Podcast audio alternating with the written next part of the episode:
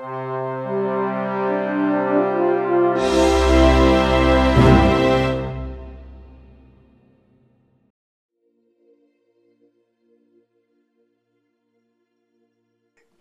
would move now for uh, one of the topics that brought us here, which is your new publication, which yes. we have here.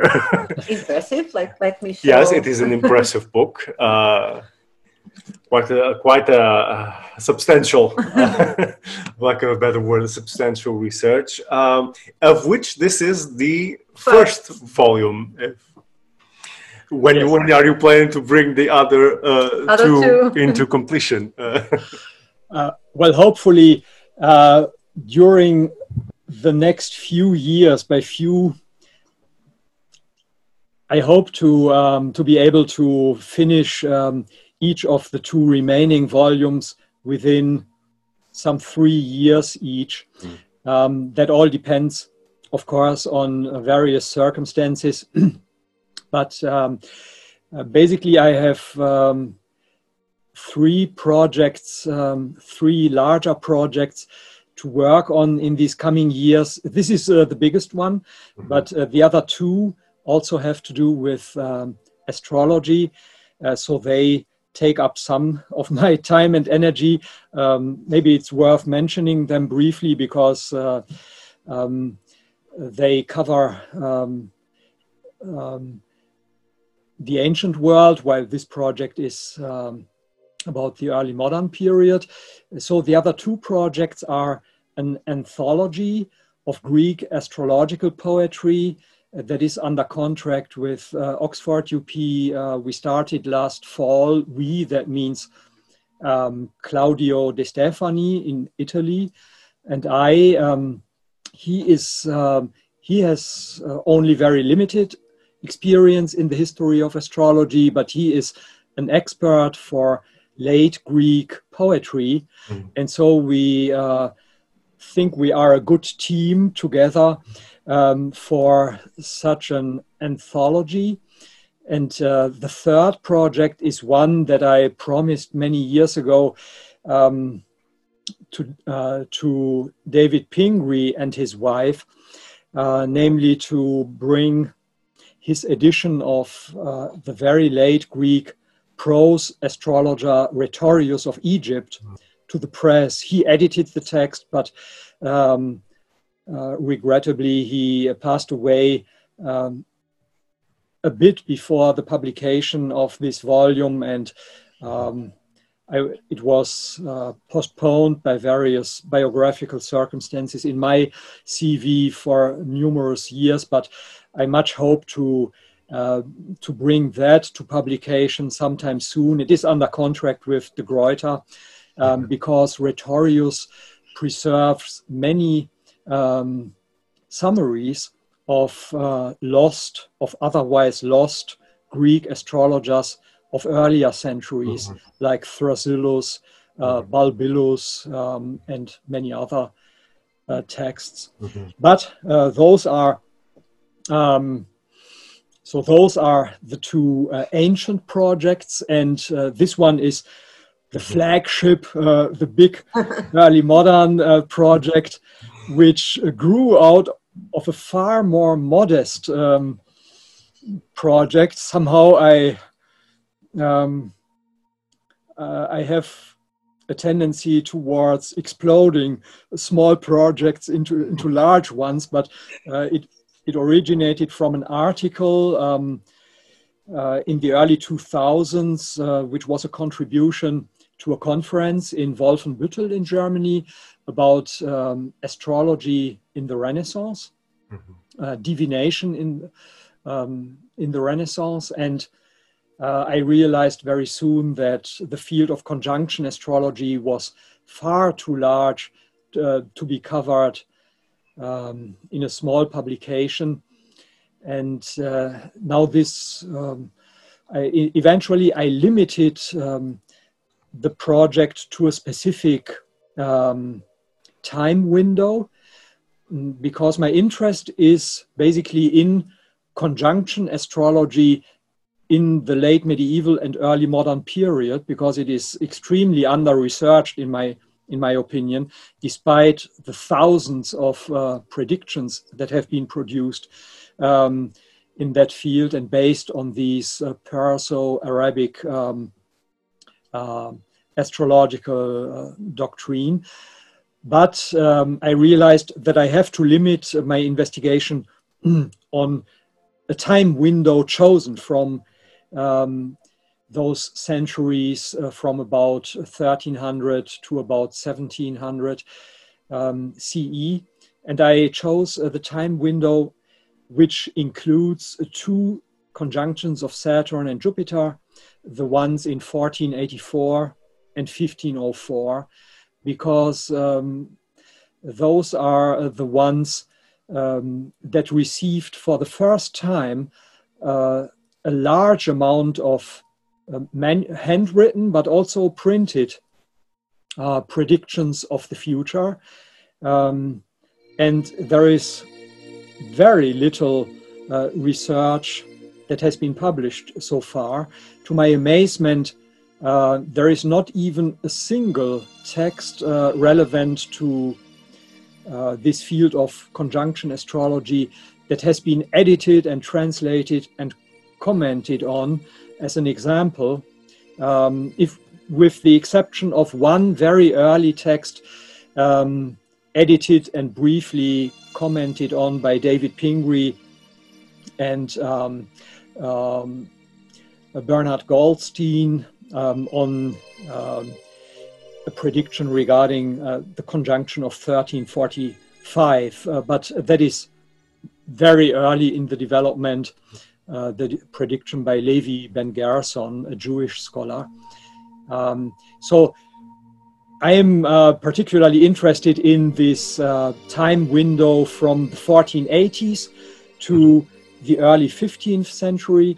and um, uh, the first volume that you kindly um, um uh, brought into play in our conversation, um, that is entirely devoted to a single text. Uh, initially, uh, my plan was to write some 10 or 15 pages about John of Lübeck, but then I realized that I had barely uh, scratched the surface of a much more uh, complex and also intriguing uh, story.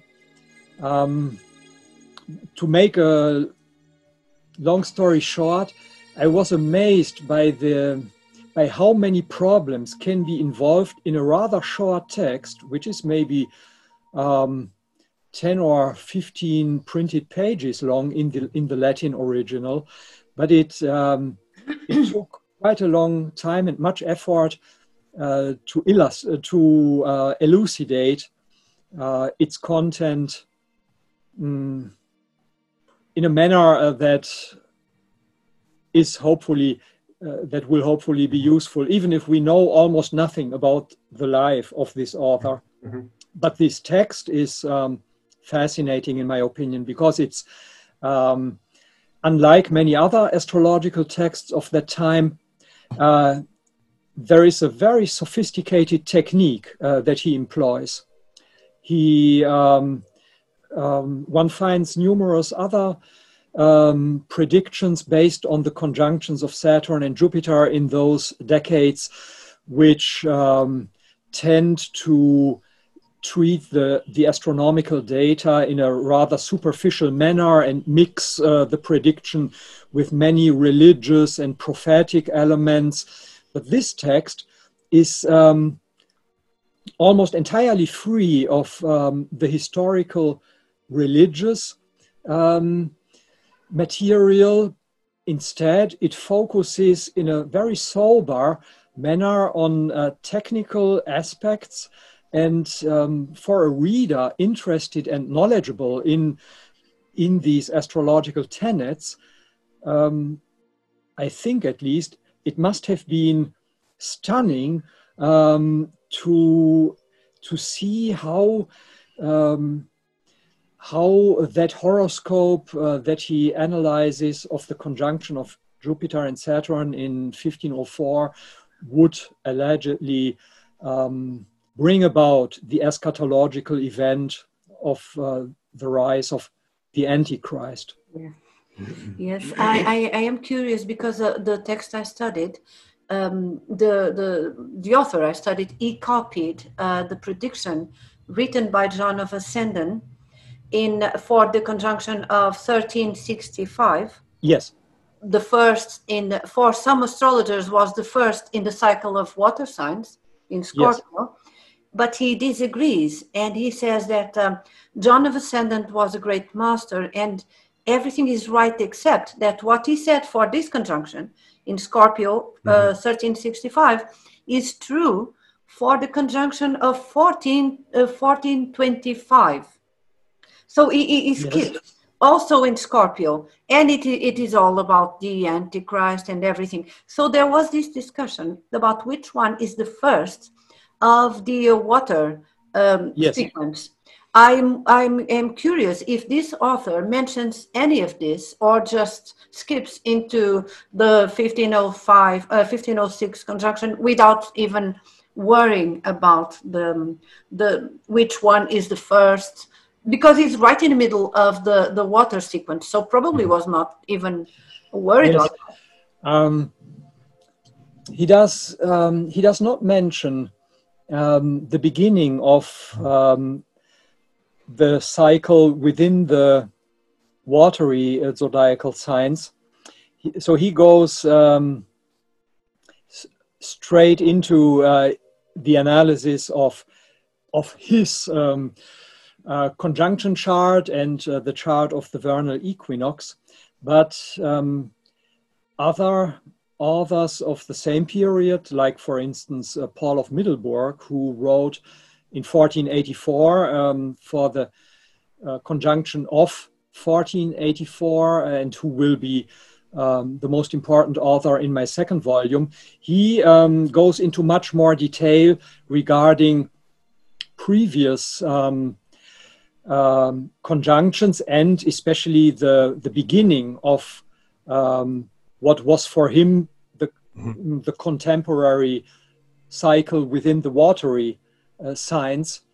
Um, the problem for everyone writing in the late 15th century about um, or writing predictions of the future uh, based on the conjunctions of Saturn and Jupiter was uh, that those people in the late 15th century, century were living um, somewhere in the middle of their cycle, um, about 100 years after its beginning and about 100 years before its end.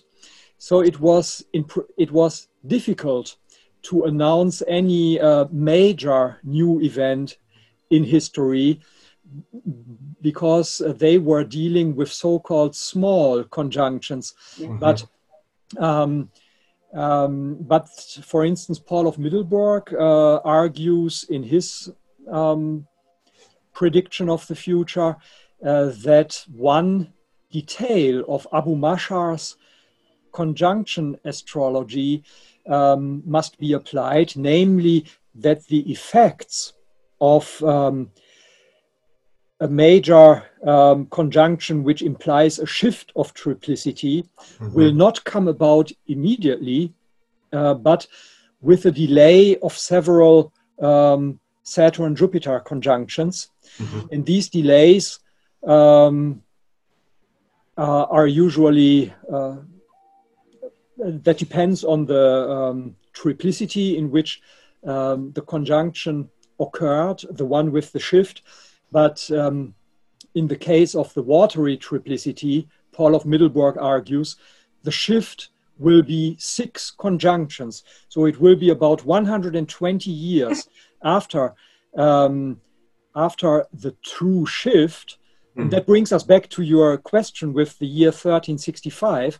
So, if according to the Alphonsine tables, the shift um, occurred, I mean, the shift uh, towards uh, the watery triplicity, mm-hmm. if it occurred in the year 1365, then according to Abu Mashar, this is um, what Paul of Middelburg argues, then, according to Abu Mashar, the shift will be six, uh, not the shift, um, uh, the effects will come about six conjunctions later, namely uh, in 1484, they will be released by the mm-hmm. conjunction in 1484. Mm-hmm. And uh, so maybe uh, this theory of Abu Mashar has something to do with um, the discrepancy that you mentioned between the year 1425 or which one was it it was uh, 1365 or 1425 because both occurred in scorpio yes and so the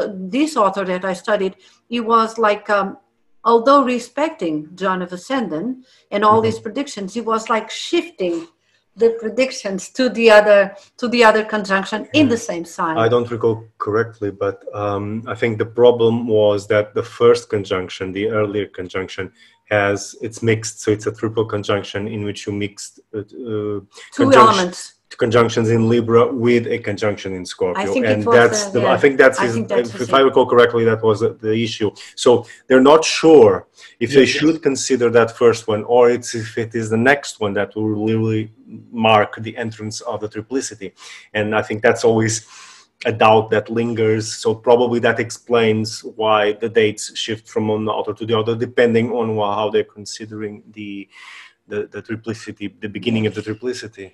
Yes, admittedly, I would have to look up um, the astronomical details of that conjunction in 1365 um, to say um, to make to make a reliable statement about that. But um, one thing that may also have played a role is uh, the fact that after uh, the conjunction of 1365 in Scorpio, we had two conjunctions shifting back into the airy tri- triplicity. Yes, yes, And it was only in 1425 um, that the cycle stayed permanently uh, yes. for more than 100 years in in the watery signs. Yes. Yes. Which can also bring again the same technical doubt.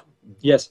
When does it begin well, exactly? In, uh, yeah. in uh, from what we have seen, the, the, the changes between air and uh, water are the most irregular. For some yeah, astronomical okay. reason, mm-hmm. they are very irregular. Ah, the yes. changes between other triplicities are more regular, are, are more, more, easy more to spot. Just a, just a jump, yes. one conjunction. For some reason, yeah. between air and water, they, they are really um, irregular. There are some kind of uh, astronomical uh, reason for this, I'm mm-hmm. sure. That's oh. interesting. I'll, I'll have to look into that. Um, yeah, sounds interesting. We can send you um, like a list of all the conjunctions. Yes. Because we can see that they are very irregular when it comes when to this calcul- calculated at least with modern software. Then, then yes. yeah. this needs to be compared with Alphonsine tables yes. or other tables, exactly because they might not have exactly the same yes, data exactly. as we sure. have. And I've seen quite notable discrepancies in, in some of the dates and, and the conjunction degrees, uh, of course. But but this is and I was also thinking that kind of dating is not the same, of course, but very similar to the dating they use on eclipses, which uh, in which they discuss the same kind of thing, which is the effects of the eclipse can appear uh, months, years, sometimes yes. after the eclipse has occurred, depending on the position relative to the horizon where the eclipse occurs. So, so I think probably we're seeing a similar um, methodology. Uh, being applied here. And there was also another parallel discussion, at least in the text I studied, that is whether to study only the conjunction or the lunation that preceded yeah. the conjunction. Yes. So uh, mostly they used the, the, lunation because it's easier to to to calculate. Okay. But some authors were like, no, the, the conjunction is more important. And then others said we should incorporate also and yes. even given give some priority to the lunation that precedes the conjunction. Mm-hmm. So all this we can see um, in this text uh, by the end of the 15th, uh, yes, by the end of the 15th century, uh, people experimenting with all these things and with yes. different opinions. Mm-hmm. Yes, that is in fact. Um, a field which I found particularly intriguing um, and which uh, motivated me to extend uh, that investigation uh, towards a monographic and now even three volume project um, because uh, in in the case of that um, conjunction of Saturn and Jupiter in 1504, one sees um, basically what you just uh, mentioned. Some um, astrologers limit their prediction on the conjunction of Saturn and Jupiter. But mm-hmm. uh, it was preceded by a whole series of conjunctions by Saturn and Mars mm-hmm. or Jupiter and Mars. And since uh, the conjunction of Saturn and Mars was considered to be particularly uh, negative and uh, harmful, that if one takes that into account, one gets a different picture, of course. And then, so depending on how large the time window is uh, that one takes into account, one gets different results. Of course, other factors also contribute to uh, producing different results.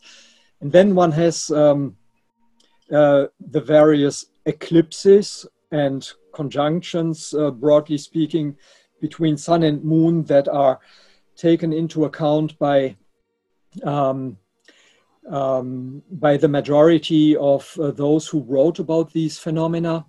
What I found also interesting is uh, that predictions are not necessarily written before the conjunction, yes. because since uh, the effects of the conjunction can come about according to this Arabic theory within the next 20 years, um, you can write a prediction uh, 10 years after the event, which is truly a prediction of the future.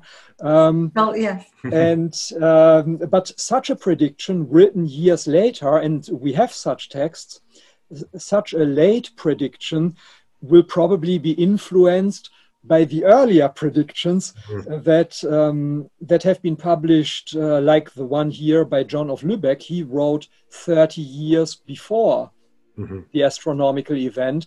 So um, what one sees is, is uh, in my opinion, the creation of um, of a discourse that uh, develops over several decades, and uh, even if not every participant in that discourse knows all the texts that have already been produced by others, uh, mm. they tend to know various um, enough of the other texts because they have been published uh, in print mm-hmm. um, in order to um, to build on the already existing um, texts. Yes, yes. I, have seen that also in my research, which is early modern, also more into the 17th century, in which you see them um, almost chain uh, connecting the, the, the, several events to, to try to understand how they should predict uh, yes. specific, uh, for example, comets. You see that in comets and eclipses, in which they they do an historical uh, contextualization of the various conjunctions, sometimes taking into account the degrees of, of, of magnitude of each of the events so they can they can produce well taking into account what has happened so far with this conjunction then probably this is signaling something else yes. um, you know, and, and, it's interesting to see and, and of course that going back to see what other people were writing so that they can work on that and do so yes. there the quoting and, and the research um, on, on on the predictions uh, being made which is quite quite interesting um, to see that dynamics. Of course, in print, as you said, it's easier because things are more widely accessible. But uh, for example, with Elena work, with Elena's work, we have evidence that you also have that in the manuscript edition because if they have access to manuscripts to, to some kind of library or repository of manuscripts then they, they usually do the, this kind of citation as well yes perhaps not, not so extensive I was taking a, a, brief look at the conjunction of 1506, and uh, I noticed it is in uh, Cancer. So when Mars joins Saturn, this is uh, for the tradition a very difficult conjunction yes. because the two malefics were debilitated. Mm. So I suppose I've never read these predictions for this uh, year, but I suppose it was kind of very dreadful, a very dreadful uh, yes. prediction because the two malefics, Mars and uh, Saturn, were both conjunct in uh, and in a very debilitated state. Mm-hmm. So I suppose it was really uh, scary, scary for them. Yes. Um, as a matter of fact, um, uh, some authors concentrate even exclusively on um, on the conjunction of Saturn and Mars in Cancer, mm-hmm. which was in the year 1503, and then uh, in 1504 uh, we have um, uh, in in the spring mm-hmm. the conjunction of Saturn and Jupiter. Um, and the simple fact uh, that there was one of these um, baleful negative conjunctions of Saturn and, and Mars uh, in Cancer um, may also have um, contributed to the desire of uh, some astrologers of that time to use astrology uh, towards um, how can I say that uh, there was this long uh, medieval tradition of prophetic uh, predictions of the future, mm-hmm. Mm-hmm. Um, uh, including uh, the end of the world and the um, and the last judgment. And it had been, uh, as you know, with Roger Bacon especially in the 13th century, that Bacon um, suggested and invited um, astrologers uh, or uh, scholars, broadly speaking, uh, to make use of this new science of astrology, or new in the sense that it had recently been um, imported from uh, the or Oriental world, mm-hmm. to make use of that, um, not as a substitute of um, of divine inspiration or um, religious um, mm, um, prophecy, but as another uh, contributing um, method of uh, finding out the time of the end of the world. Mm-hmm. And there was a widespread expectation that that uh, the end was near, that the Antichrist would be born uh, relatively soon. And um, the author that I wrote about, this John of Lübeck, seems to have exploited this um, well i would actually say this need um, of the of many people of the time uh, to have that um, expectation of uh, the near end of the world mm-hmm. um, specified in uh, in a more um, uh, to have someone come up with a year. When exactly will it be? It was clear that the end was relatively near. Hmm. Uh, so if uh, if that is constantly on your mind, you need someone to tell you when exactly will it be. Yes. Uh, will it be this year or uh, ten years from now? And um, in a way, I. I've been thinking a lot about uh, one problem that is involved in this text, which may also be of interest uh, to many other readers. Um, it is pretty clear that John of Lübeck manipulated the data, mm. um, but we do not know why. Um, um, there are there is a whole list of arguments that shows uh, that his conjunction horoscope, which is very fascinating, um, if it were true, um, astronomically speaking, um, then it um, would have an enormous impact. Um, and I think many people have not noticed, or most people will not have noticed, that he secretly manipulated the horoscope a bit.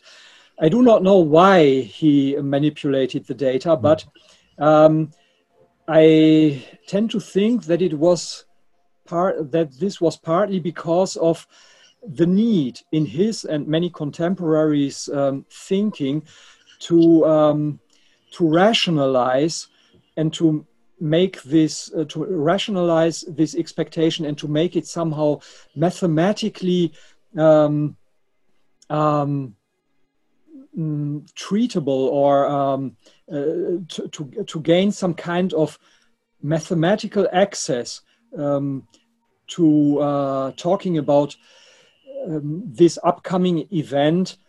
Uh, I'm, I'm, as you know, as you see, I I'm struggling uh, with this problem. I, am still struggling with it because, in a way, um, it has taken me aback when I um, when I realized he is not entirely honest, um, yeah. which which one would expect um, from an author.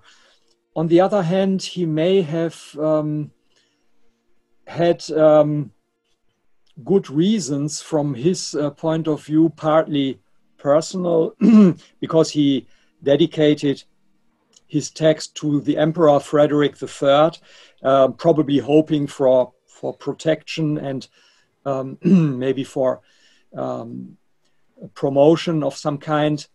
But uh, maybe also in order, uh, he says at the beginning of his text that he did this entire analysis because he had been asked by unnamed people um, if such uh, techniques taken from the Arab from the Arabs can be used uh, to nail down the time of the end. Um, so um, maybe he um, he felt the need to um, doctor the data a bit in order to come up with a satisfactory um, event in the near future.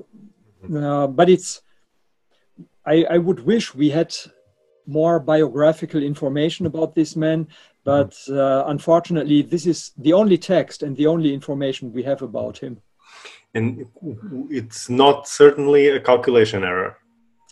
Um, almost certainly not. Uh, the uh, this is not one of the cases where one can speak of absolute clarity or absolute proof.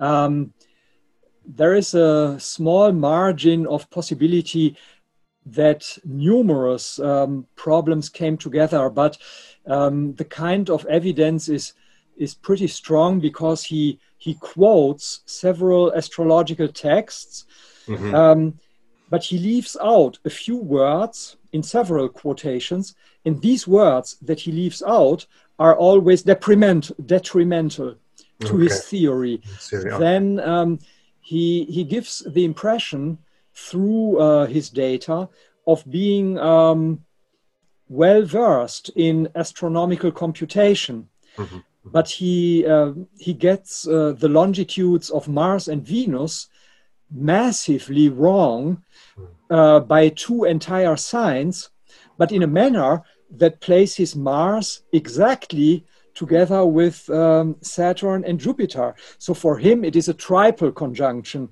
ah. not, on, not, only by Saturn and Jupiter. Yeah. And, uh, and there are uh, a few more surprising um, irregularities of this kind. He even goes so far to, um, to quote from the Gospel of John um, in a manner that um, that is simply wrong. Uh, the, he he refers to the beast with the ten heads uh, in the Apocalypse of John, but it is uh, so in in the Apocalypse it is a beast having ten um, uh, ten horns. Mm-hmm. Um, and uh, he speaks of 12 horns uh, in the entire uh, tradition, there is. I think throughout the centuries, the beast has grown two extra.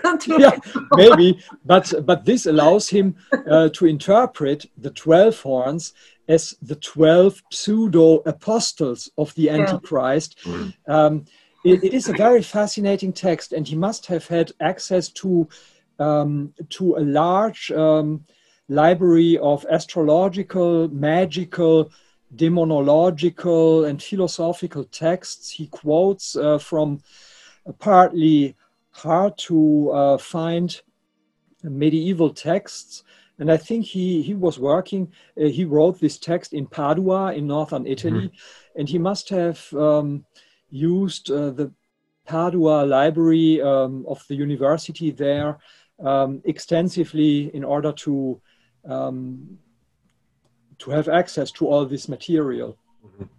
I'm just curious about one, one, one technical detail. You said that he displaced not only Mars, but also Venus. And as you know, Venus cannot be very far from the Sun. Uh, Yes. Does he um, take Venus more than two signs away from the, from the Sun? That No. would be unforgivable. yes, you are absolutely right. No, he uh, he is clever enough um, not to make uh, s- such a mistake, but he. Um, uh, well, since since you asked me about that, uh, I'll give you a brief explanation of what he actually does. Uh, his main authority um, is not Abu Mashar, but Masha Allah. And um, because Masha Allah provides one uh, tenet uh, in his brief treatise on eclipses and conjunctions of the planets, uh, Ab- Masha Allah um, says in chapter 9 that um, there is one special occasion which is also to be counted as a great conjunction, namely when the three superior planets come together in one decan, or um, more broadly speaking, within one sign, but preferably in within one decan, within 10 degrees, plus one other planet. So the three superior ones, Saturn, Jupiter, Mars, uh, plus another planet. Mhm. Um, and um, and Mars and Venus are too distant in uh, the true horoscope of that conjunction. So he moves Mars by two entire signs to bring him into that decan, and Venus by one sign.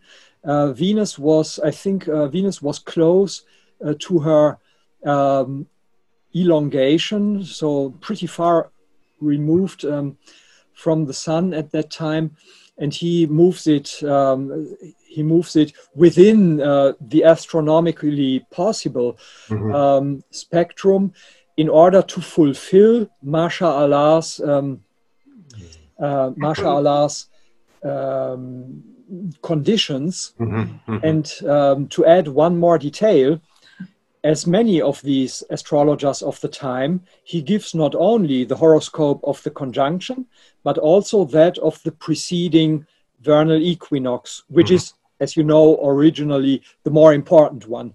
Um, and in order not, um, and he manipulates uh, m- the position of Mars a bit in that previous horoscope too, in order to avoid um, people being surprised by the difference between the two horoscopes Clever. because everyone knows that Mars moves about um, uh, one sign every two months. Mhm. And um, so uh, it would be impossible for Mars to move uh, too many signs within a few months. Mhm. Um, I, I discussed uh, these details um, in detail with with a historian of astronomy who is also knowledge, knowledgeable um, in the field of astrological texts, um, with Richard Kremer in uh, Oh, yeah. Dartmouth. And uh, in order to uh, to avoid mm, fanciful interpretations on my side, but he was also convinced uh, that um, some manipulation must have uh, happened there. Mhm. But the result, uh, so in a way, I was disappointed uh, because I'm 99% convinced that he manipulated something. But the result is a piece of art. Um, It's a it's a horoscope that um, that is rectified and a bit manipulated, um, with the result that all these uh, traditional features of the life of Antichrist, because there had been a long tradition Mhm. um, at which age he would make his first appearance in the public, how Mhm. many, how that his age would be 33, like that of Jesus, when he would be uh, destroyed by uh, by God in the end, that he would um, be born uh, from a Jewish mother in the Near East, etc. And so there was a whole tradition of, in quotation marks, biographical elements of Antichrist.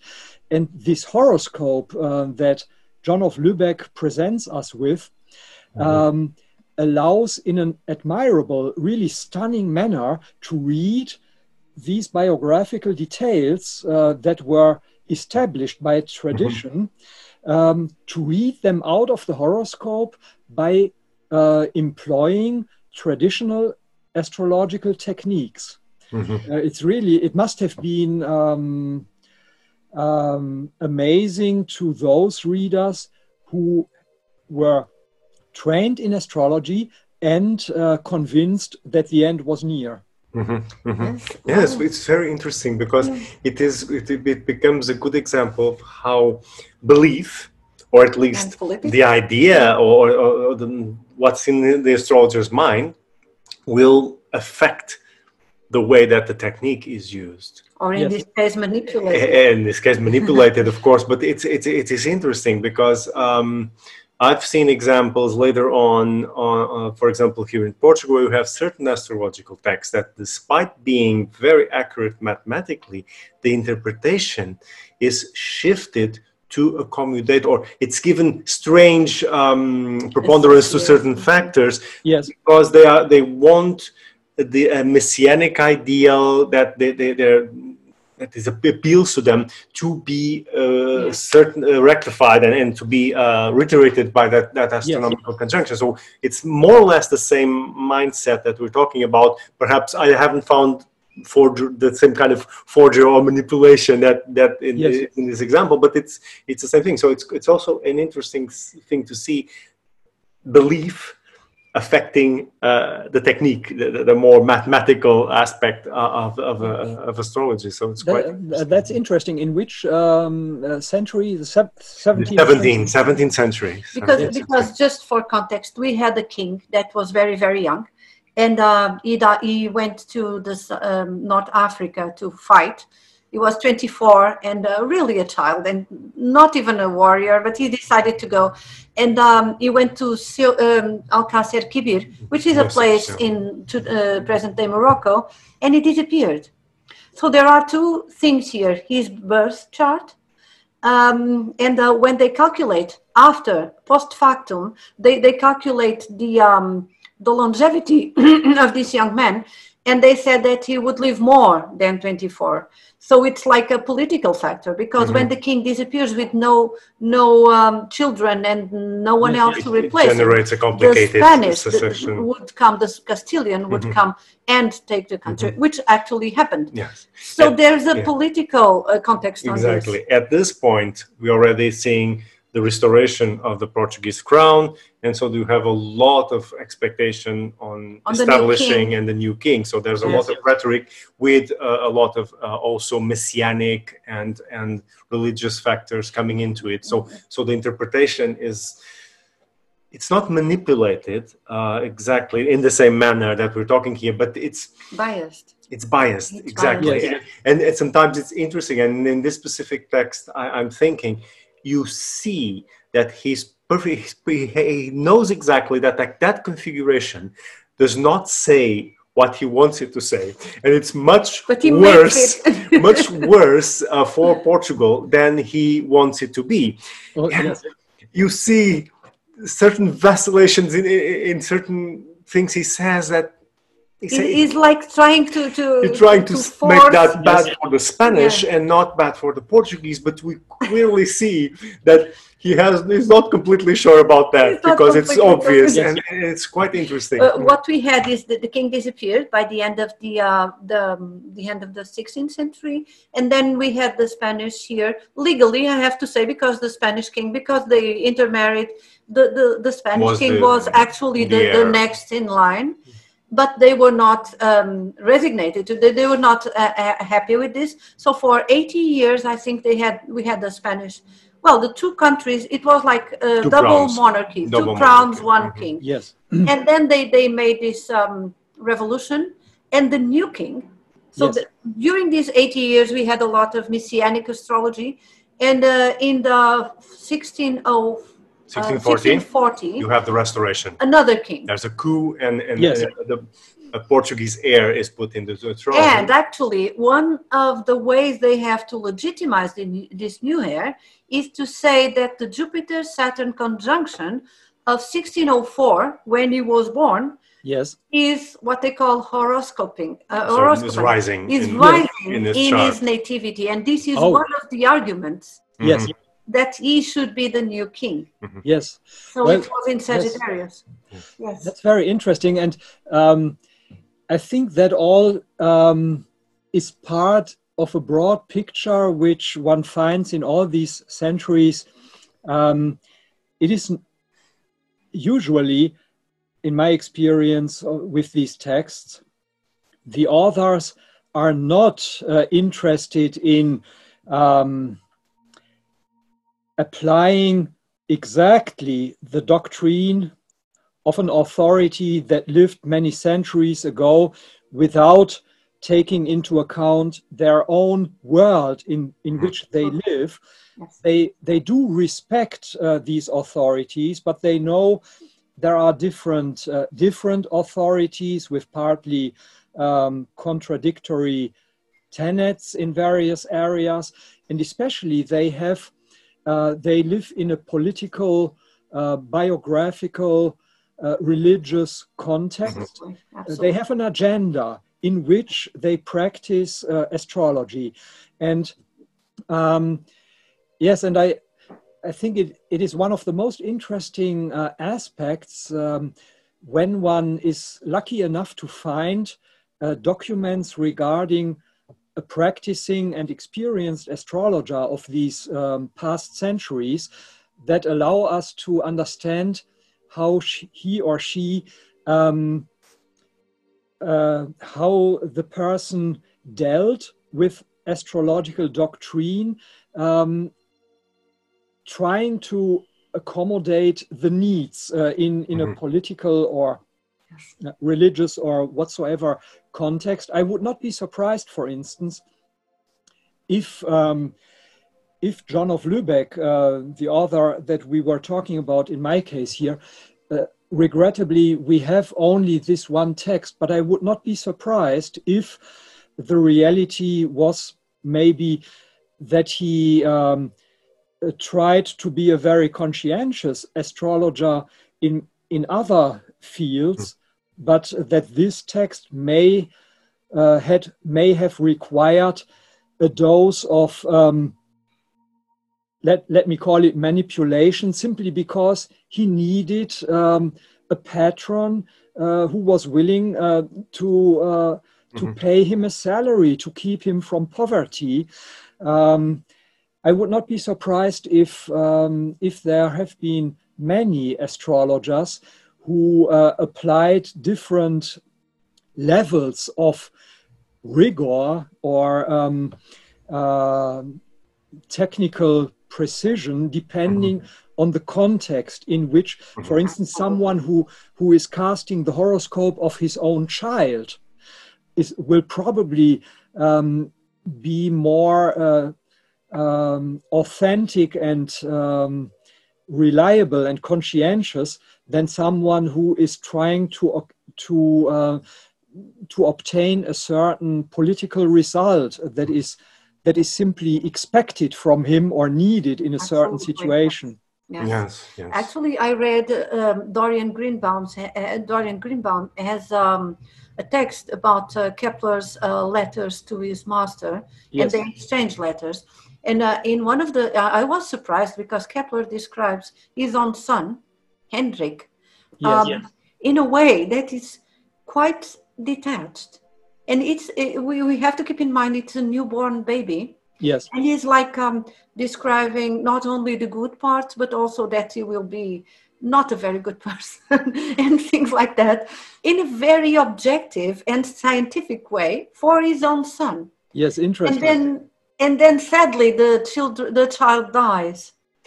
And then he, he really we can see that he feels pain. He, he, he, he loved the child but yes. when it comes to describing the child astrologically he's really Mhm. he's merciless. He's really merciless. Yeah. so it's very interesting. Yeah, how- um, how- he was very authentic in his Yes, own yes. with his own child. It's interesting because it's, it's where the technique meets the human being uh, and, and things start to change either from the needs of the moment the social needs the political needs the needs for patronage uh, we even that have that um, for example with examples as, as galileo or even kepler who, who, who emphasize certain aspects of the horoscopes of their uh, uh, patrons or uh, expected patrons in order to accommodate uh, uh, a more colorful Yes. language and Yes. not being they're not exactly manipulating but they're emphasizing certain things to appeal uh, Yes. to, to the patron so so that's that's that's interesting and it's it's very human uh, it's the human side of, of the astrological practice which which is also uh, interesting Yes, absolutely. And um, uh, one finds numerous um, mm, pieces of proof that even if such um, practices occurred, that does not necessarily mean um, that uh, the practicing astrologer was less convinced of the truth of um, of the art. Um, they, I think, they tended to adapt um, to adapt uh, their practice to the different needs depending on the context um, in which they were um, practicing. Yes.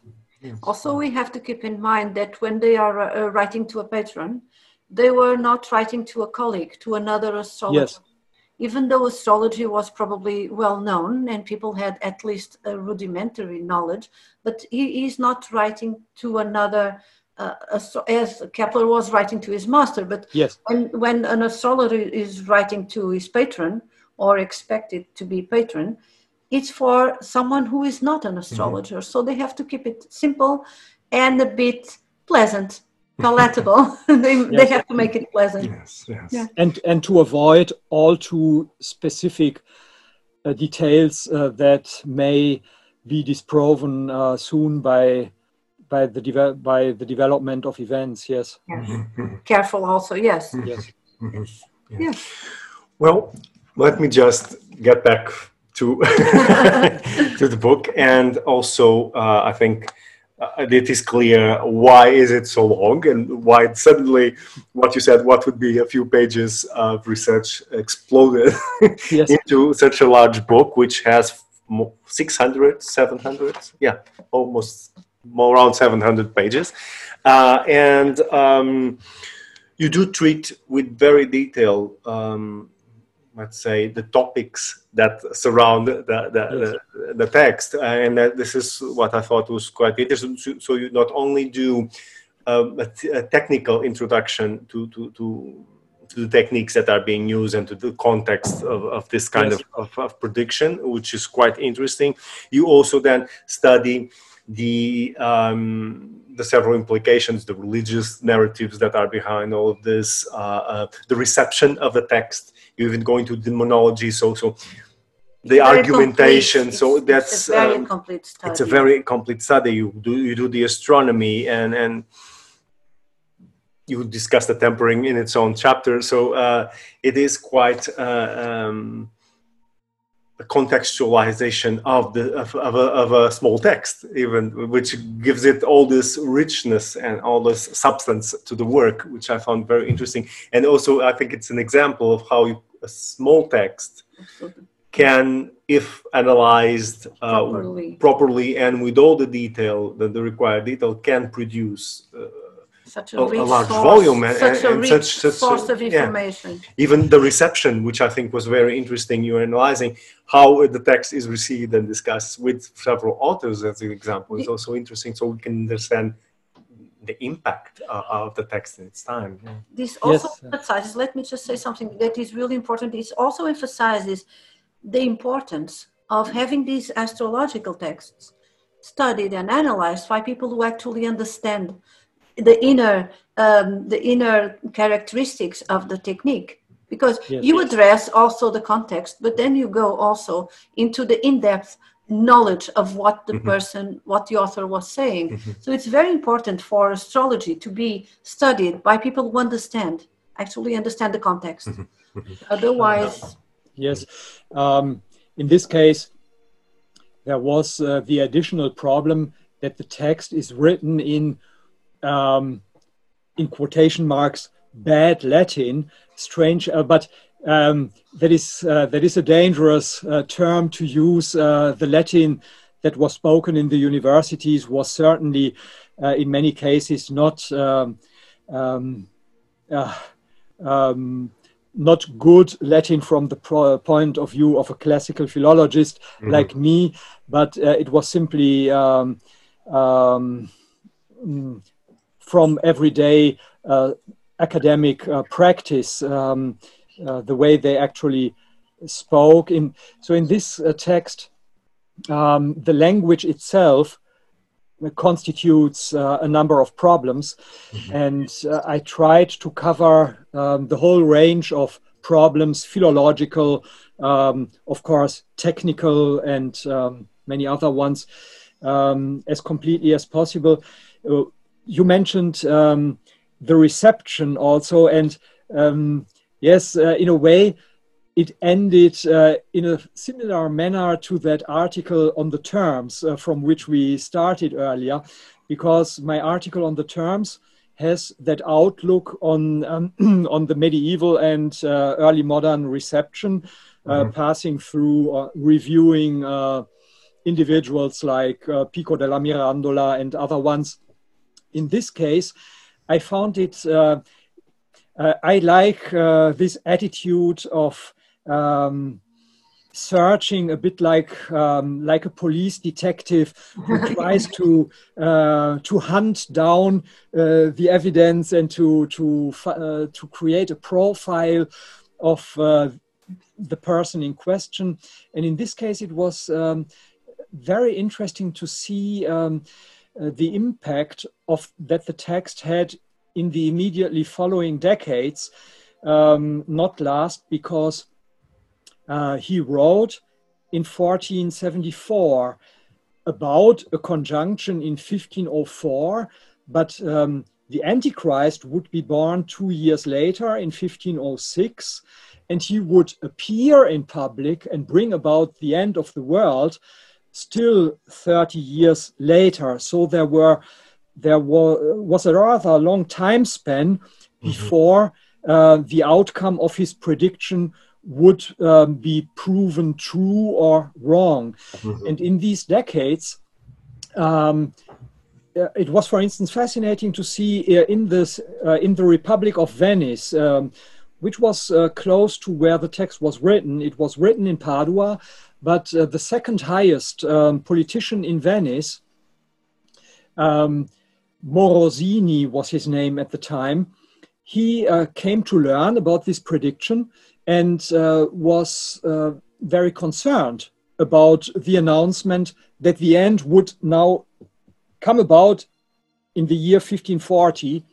And um, so, this uh, leading politician, who was uh, inferior only to the do- Doge himself, mm. took a gondola, uh, went to the island of Murano, where um, a famous monastery is located and where one uh, monk, um, Orlandini, was uh, known in Venice and the surrounding area for uh, writing a massive book against uh, all kinds of divination and especially against astrology.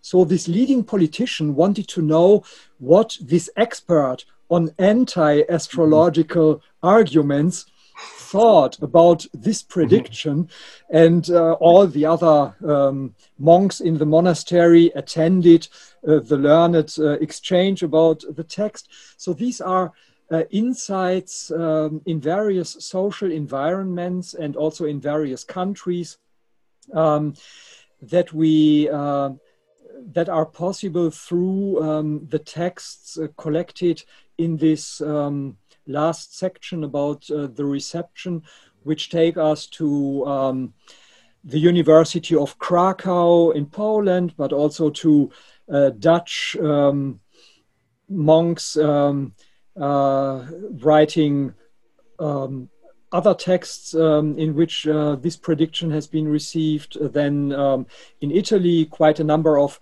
uh, authors have written about the text. It was only with um, it was only with the um, condemnation by the Catholic Church uh, when it was put. It, it, received the honor, so to speak, of being uh, of being on the first list of uh, the Index Librorum Prohibitorum.